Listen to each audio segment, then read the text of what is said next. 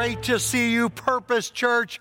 It's an exciting start to the Christmas season. We've got 10 people following Jesus in baptism today um, across all the services, and uh, Merry Christmas month. Uh, you can see some of the decorations in here, but the decorations are just incredible uh, all across campus, on our community terrace. We've got a photo booth there, just all over the place.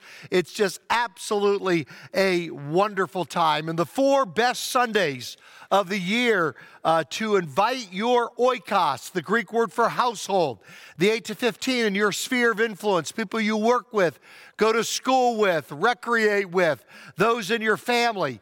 The best four Sundays of the year are the next four Sundays so that they can connect with Jesus. You know, we made an interesting discovery during the pandemic. You say, Glenn, can anything good come out of the pandemic? Well, not much, but there was a little. And one of the things we learned is that prior to the pandemic, we had been very event focused. Things like Easter at Fairplex at the Los Angeles Fairgrounds, uh, things like um, Journey to Bethlehem.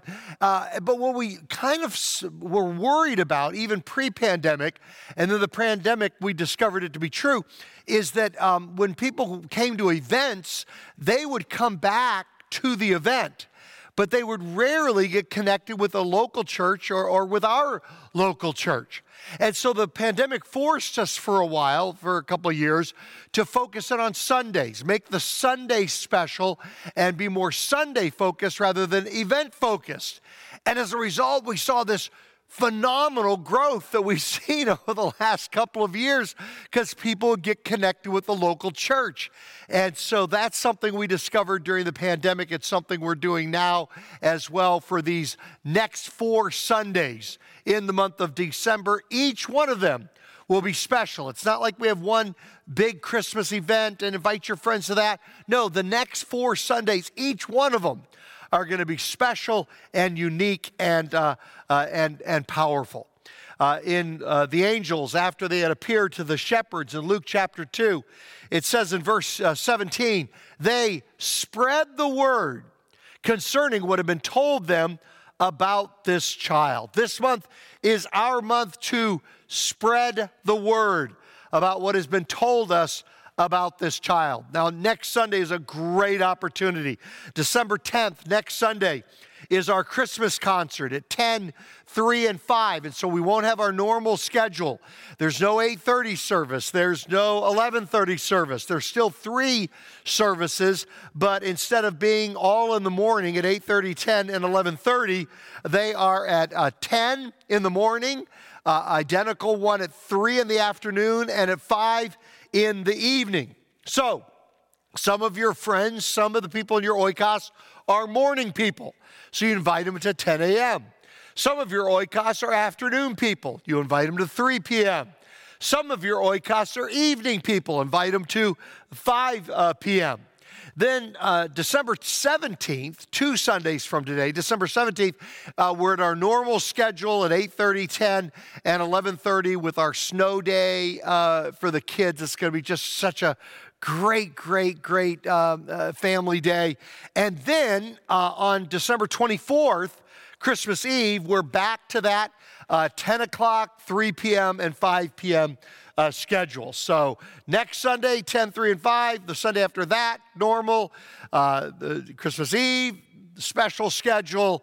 Then New Year's Eve day, the last Sunday of the month, the last day, I guess it is, of the month. Uh, that one will be back to our normal schedule uh, again. Um, and so, again, let's seize the moment to see everyone everywhere following Jesus. Now, Today, we're in the home stretch of our 2023 series in which we've done an overview of the entire Bible in a year. And the title of our series has been Jesus on Every Page. Our series within a series has been the letters that changed history. Now, our Bible reading plan this week covers James, 1 Peter, and 2 Peter. But since a couple of years ago we did a verse by verse series on First Peter, I'm going to concentrate today on the book of James. The title for today's study is James, Jesus, our help when life gets hard. Now, December can be an absolutely wonderful time of the year. but it can also be a difficult time of the year. Right where you are there watching on your computer or listening in your car or, or uh, there in your living room. Um, how many of you love Christmas? Raise your hand right where you are if you love Christmas. But then a second question how many of you, even though you love Christmas, can still find it hard at times? My hand is up. I, I, wonder if yours is as well.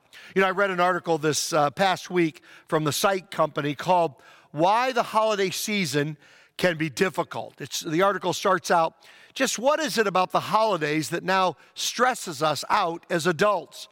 When it was nothing but joy and excitement for some of us, at least, as children. What has changed? And here is their list of seven uh, common holiday difficulties. Uh, seven things that make the holidays uh, difficult. Number one is unrealistic expectations, like Clark, Clark Griswold in Christmas Vacation. We have unrealistic expectations that are hard to, to meet. Number two, unresolved childhood scars. Sometimes Christmas can bring up painful memories from the past, or it's difficult when the family gets together. Number three is the pressure to show off and make other people feel inferior. But then number four is social pressure when other people make us feel inferior, when we compare our Christmas to their Christmas or our lives to their lives. Number five was depression uh, that comes from the pressure, stress, and fatigue of the season. Number six is financial pressures, which is, of course, self explanatory. And the number seven is disappointment. It just seems like Christmas will never be the way it's portrayed in the movies or the way that we idealize it to be. So, this is a good time to talk about when life gets hard. But before we do that, let's look at background for the book of James. First of all, its content a treatise composed of short moral essays emphasizing endurance and hardship and responsible Christian living, with special concern that believers practice what they preach and live together in harmony. The author is James, who uh, we read in Galatians is the brother of, of Jesus.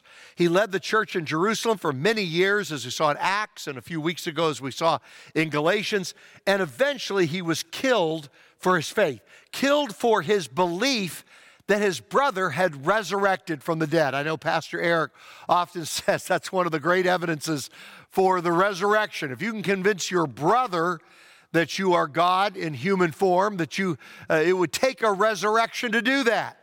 And that's what happened for James. The date that it was written is somewhere between 44 and 49 AD.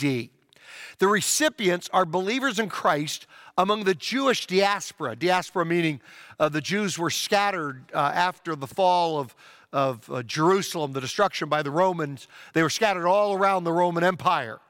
And so um, uh, that happened especially at 70, but it happened even before that uh, here in the 40s AD. And so the diaspora, the Jewish people, had been scattered all over uh, the Roman Empire. And then the occasion is unknown. But the treatise shows concern for some real condition in the churches, including severe trials, dissensions uh, caused by angry and judgmental words and abuse of the poor by the wealthy. The emphasis is practical faith on the part of believers, joy and patience in the midst of trials, the nature of true Christian wisdom, attitudes of the rich toward the poor, abuse and proper use of the tongue.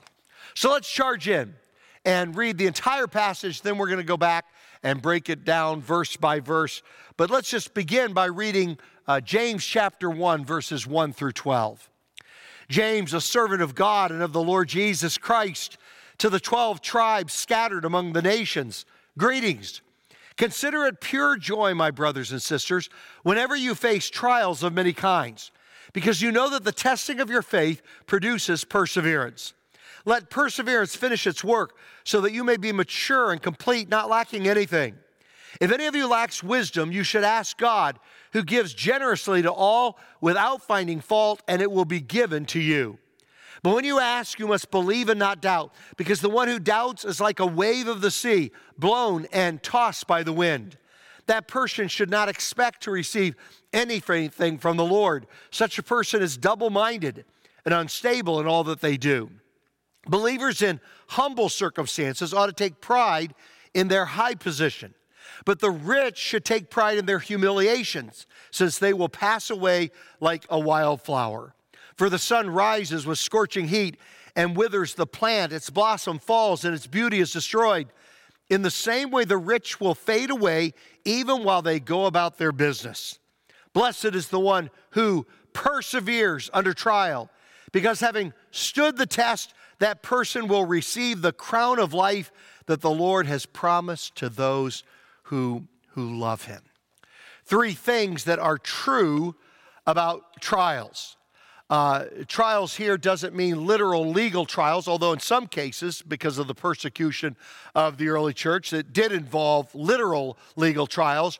But usually it means troubles, difficulties, and challenges. Number one is they are inevitable. Uh, back to verses one and two. James, who was the brother of Jesus, a servant of God of the Lord Jesus Christ, to the 12 tribes, that's another way of saying the Jewish people, scattered among the nations, uh, greetings. Consider it pure joy. Uh, consider it pure joy. Let me ask you a, a question. Uh, right where you are uh, there uh, watching uh, today, what do you consider to be pure joy? We were just uh, visiting our son and, and daughter in law and their family. They were their missionaries down in Mexico, and we were in Los Barriles. And I'm telling you, it's pretty close to the ultimate paradise. And either swimming in the ocean or sitting by the pool next to the ocean, I said, This is, this is my idea of pure joy. What is it for you? Maybe just kind of if you're with some other people watching, turn to the person next to you. What's pure, what's pure joy for you? Well, I, I, I bet one of our natural answers, it wouldn't be for me, is he says, Consider it pure joy, my brothers and sisters, whenever you face trials of many kinds. Okay, that, that was not the first thing that popped into my mind. Um, the, the Greek word here for, for tri- trials of, of many kinds is um, poikilos, uh, poikilos, um, which means many colored, many kinds. It's from which we get our word polka dotted. It means trouble comes in all types, variety of all shapes and sizes, from all directions, all kinds of different trouble uh, comes in life. There are many types of poikilos, um, uh, types of of, of trouble that happen to us within our lives. It's, it's, it's kind of like this.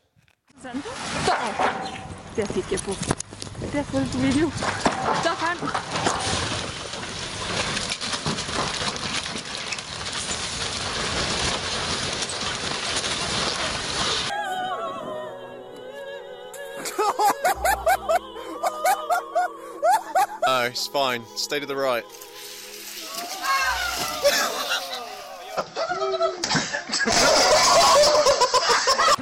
Nästan i mål. Vem ska vinna det här? Ja, det blir nog Abdullah Liss.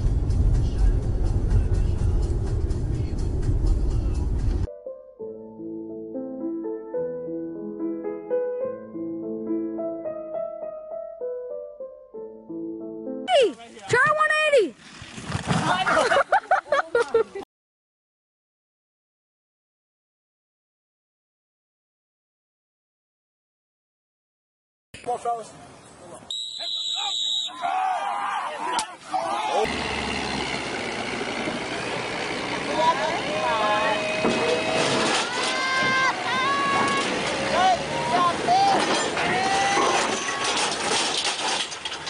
Nein. Ui.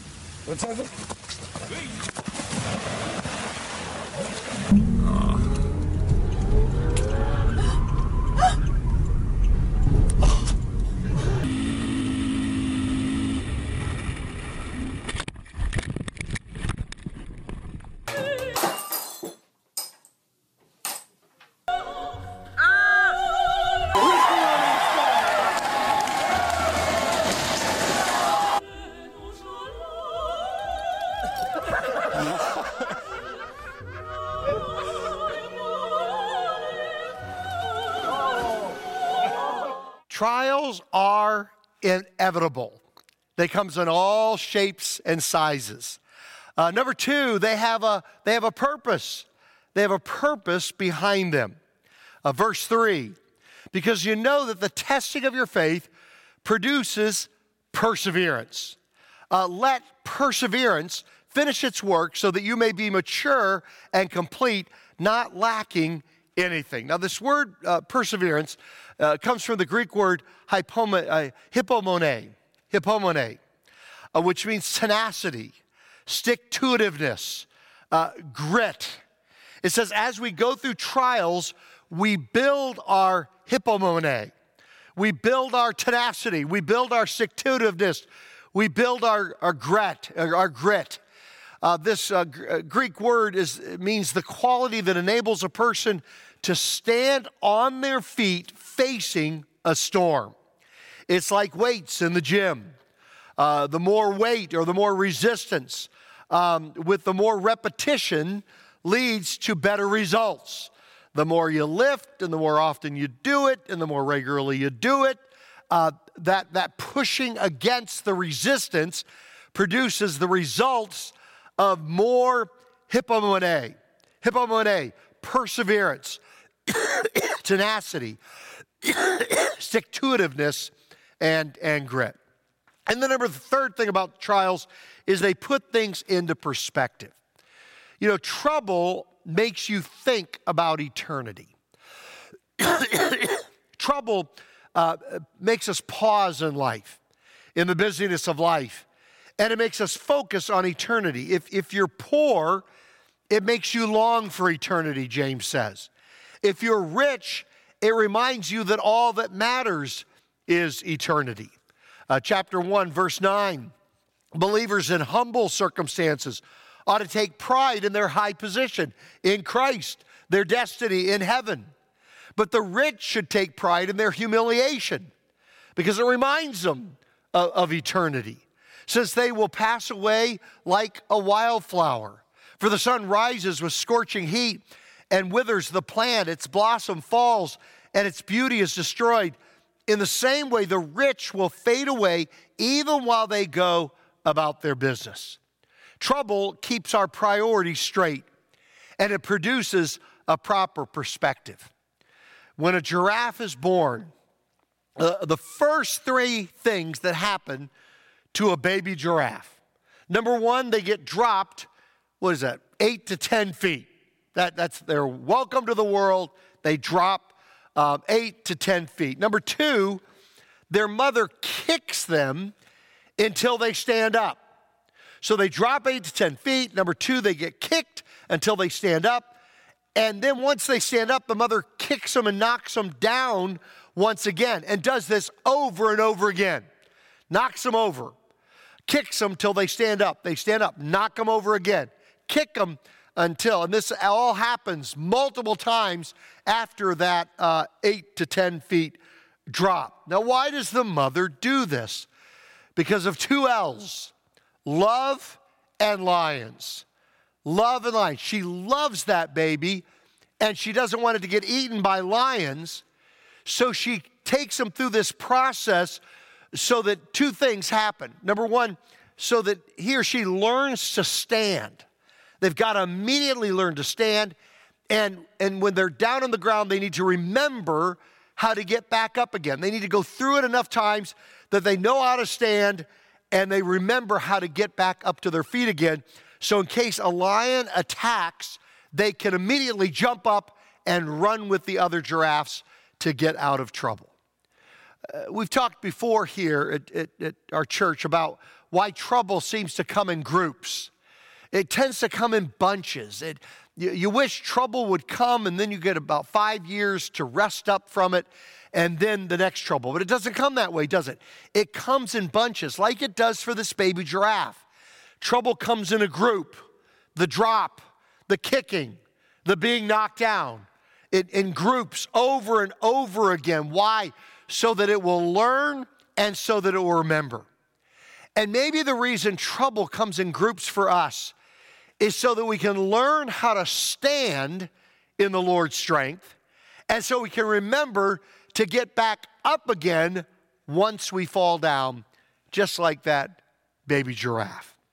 Three steps to having victory over trials. Number one, it says, consider it pure joy. There's, there's an attitude adjustment, there's a perspective change, there's a paradigm shift. Uh, trouble is something that we uh, don't embrace, we try to avoid. But he says in verse 2 consider it pure joy, my brothers and sisters, whenever you face trials of many kinds. He says embrace it, don't, don't uh, resist it. So we have a change of attitude. And why do we have a change of attitude? Because number two, because we know that the testing develops perseverance. We know that the testing develops perseverance. Now, on to verse three. Because you know that the testing uh, of your faith produces perseverance. Um, it, it, it, it makes such a difference when you know. It says, because you know. When you have an attitude adjustment, you consider it joy. Why do you consider joy? Because you know. It makes such a difference when you know that there's a purpose behind your suffering. Life is hard, life hurts sometimes, but it is more bearable if you know that there's a purpose behind your pain. When a student studies, it's hard, particularly if it's a challenging subject for them. But if they know it's eventually for a degree, high school degree or college degree or some other certification, it makes the pain of, of studying bearable. When an athlete trains, it's hard. But if he or she knows that it's for a championship, it's bearable. When a soldier fights, it's hard. But he or she, it's, it's more bearable when they know it's for a victory. Uh, I often say life is hard enough with Jesus. How does, I can't imagine life without him. What must it be to believe that we live, we suffer, then we die, we turn into dirt, and, and that, that's all she wrote? Uh, no, no wonder people despair. No wonder there's just this despair across our, our nation. Just, I, I think we're supposed to set a record for suicides in, in, in the last year. No wonder there's this despair because people are telling us that we are nothing more than a random group of cells experiencing random stimuli and then we die. There's no purpose in our pain. No wonder people despair outside of Christ. And that's why we share Christ. That's why we hold on to Christ. Why? Because when you're in your pain, when you're when you're struggling with that trial, if you know that in Christ there is a purpose behind it, then there can even be joy within that trial, as James talks about here. And then number 3, let perseverance finish its work. Let perseverance finish its work. Verse 4, let perseverance finish its work so that you may be mature and complete, not lacking anything. Let perseverance do its thing in the middle of your trouble so that you'll grow in maturity, you'll be more complete in Christ, you'll have everything He wants you to have. You know, I'll confess to you that my main prayer when I'm in trouble is basically get me out of trouble. Lord, get me out of trouble. I just repeat it over and over again. Lord, get me out of trouble. Lord, get me out of trouble. Lord, get me out of trouble. That, that is kind of the, the thing I pray over and over again. But James wants us to take a step beyond that. He wants us to cooperate with God, not just get me out of trouble, but God, what do you want to do in my life in the middle of this trouble? You ask the question, what can I learn in the middle of this trouble? What, what can I learn in the middle of this trouble? You know, there are two types of students those that cooperate with their teacher and, and those that don't. There are two types of athletes those, those that cooperate with their coach and those who don't. I remember once a teammate of mine in track in high school turned to me one day and he says, Why do you let the coach treat you like that? Why, why do you let the coach talk to you that way? Why do you allow him to demand so much of you?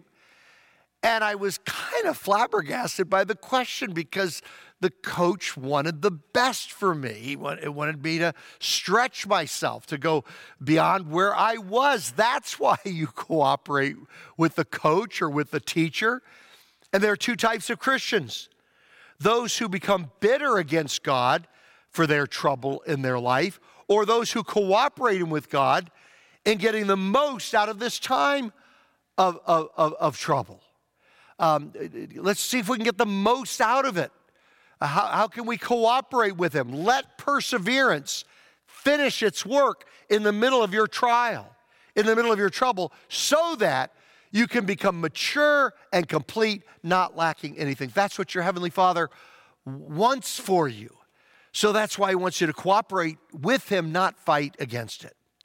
Now, two reasons why trials often defeat us. Number one, because of a lack of, of wisdom. We need to ask God two questions. We need to ask Him the what question and the how question. First of all, what can I learn during this time of trouble? And secondly, how should I handle myself during this time of trouble? I want you to think of some trouble in your life right now. Right now, just, just think of something you're going through that's hard right now. And ask those two questions Lord, what can I learn? Not just all my obsession and all my prayers be about, Lord, get me out of this trouble. But Lord, what can I learn from this time of trouble, in, in the middle of this time in trouble? What can I learn about God? What can I learn about other people? What can I learn about myself? And then how should I handle myself during this time of trouble? Lord, Lord how do you want me uh, to respond? How do you want me to grow? James 1, verse uh, 5 uh, says, If any of you lacks wisdom, you should ask God, who gives generously to all without finding fault, and it will be given to you. And then uh, uh, uh, another uh, reason that we trials that often uh, defeat us is because of a lack of faith.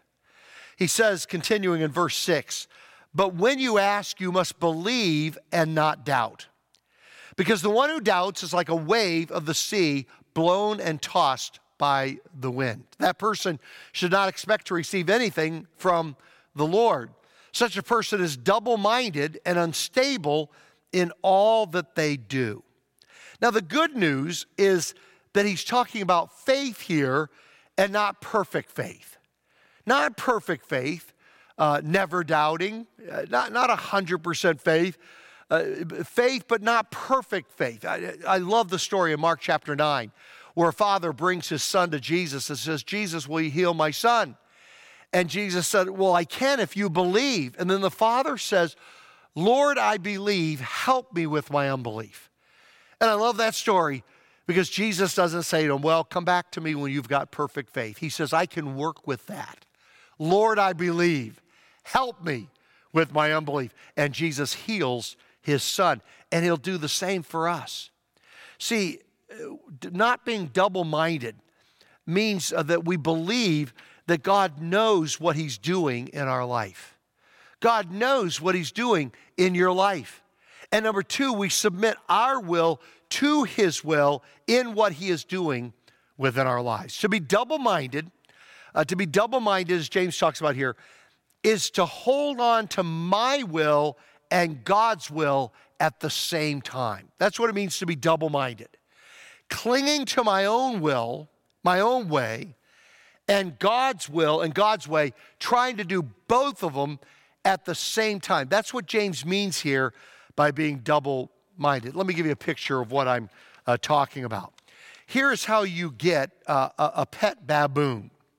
First of all, you dig a hole in a gigantic ant hill, and then you place some wild melon seeds and, and you put it in there, in, in, into the ant hill and hole, and you do it in the baboon's presence because they are incredibly curious. That baboon is very interested. Now, he's nervous about you because you're human. He's not sure about that, but he's got such incredible curiosity. And eventually, he just can't take it anymore. And so his, his curiosity is going to overcome his fear, and he's going to put his hand in and uh, grab the melon seeds. But once he grabs them, he refuses to release them. But he can't get his hand out when it's in a fist, but he can't bring himself to do it. At any moment, this baboon can be completely free if he will just let go of the melon seeds. Now, this is, this is such a great picture of the Christian life. We hold on to our will even when it enslaves us. And James says, don't be double minded, holding on to my will and God's will, trying to do both at the same time. But unlike that baboon, who is now the pet for, for somebody, unlike that baboon, release, release the grip on that area of your life that you don't want to give to God. Release the hold on stubbornly holding on to my will and open handedly say, God, thy will be done. And that's where freedom and joy happen within the Christian life. Two results of applying these spiritual principles. Uh, James chapter 1, verse 12. Blessed, blessed, happy is the one who perseveres under trial, because having stood the test, that person will receive the crown of life that the Lord has promised to those who love him. Uh, what do you get from it? You get genuine happiness, not based on external circumstances, but an internal joy uh, this side of heaven. Uh, it says here, uh, has stood the test. You'll, you'll have the joy of knowing that you've stood the test. It comes from the Greek word dokimos, which means has stood the test. Uh, it's, it's the same word that's used for the successful testing of precious metals and coins. You, you've been refined in the refiner's fire like a precious metal, like a precious coin. You, you, you dokimos, you, you have stood the test, and there is genuine happiness in doing that this side of heaven. But then there's, there's eternity involved as well. You get the crown of life. You get genuine happiness this side of heaven, and the crown of life, eternal reward on the other side of heaven. Now, the crown of life sometimes refers to a kingly crown, but usually it refers to the crown that was given to a victorious athlete. It was made of laurel or oak or even celery. They'd weave it together for this victor's crown. And that's what we're that's what we'll receive from Christ when we persevere through the trials of this life into eternity, into heaven. You know, last Sunday we were at our son John's church in in uh, Mexico, where he's a pastor in Los Barriles in Mexico, as I mentioned earlier. And I saw just such a beautiful picture of the Christian life because in the middle of the worship service, a young man had an epileptic seizure. And yet, nobody panicked. The person sitting next to him in church just simply picked him up and carried him to a more open area and put him down. And, and the church gathered around him and they kind of held his hands and, and, and encouraged him until the seizure passed. And then they picked him up to his feet, put him back in his seat once again. The gentleman that had been helping him sat down next to him, and they continued the worship service. And I thought, what a beautiful picture of the Christian life.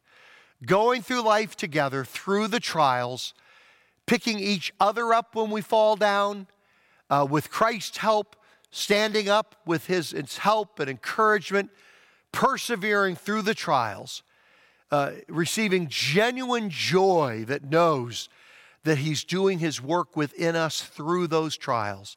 He has his ultimate purpose. And then through that, on our way to eternity in heaven. Lord, I pray for each person that's been watching here today. And Lord, I pray that whatever trouble they're going through, Lord, I pray that your word would be an encouragement to them, that to not despair, to not be discouraged, to know that you are at work even in the middle of that trial, even in the middle of that trouble, Lord, and, and that they would be able to persevere through it, knowing that you have your ultimate purpose for them, and that we would uh, feel the joy that comes from knowing that we are growing into maturity in Christ through the trials of life. And then the joy of the victor's crown uh, the, the crown, uh, the, the, the, the, the victory crown that we receive from Christ as we enter in to his presence in heaven. Give us joy and encouragement through your word today. And we pray this in Jesus' name. And all God's family said, Amen.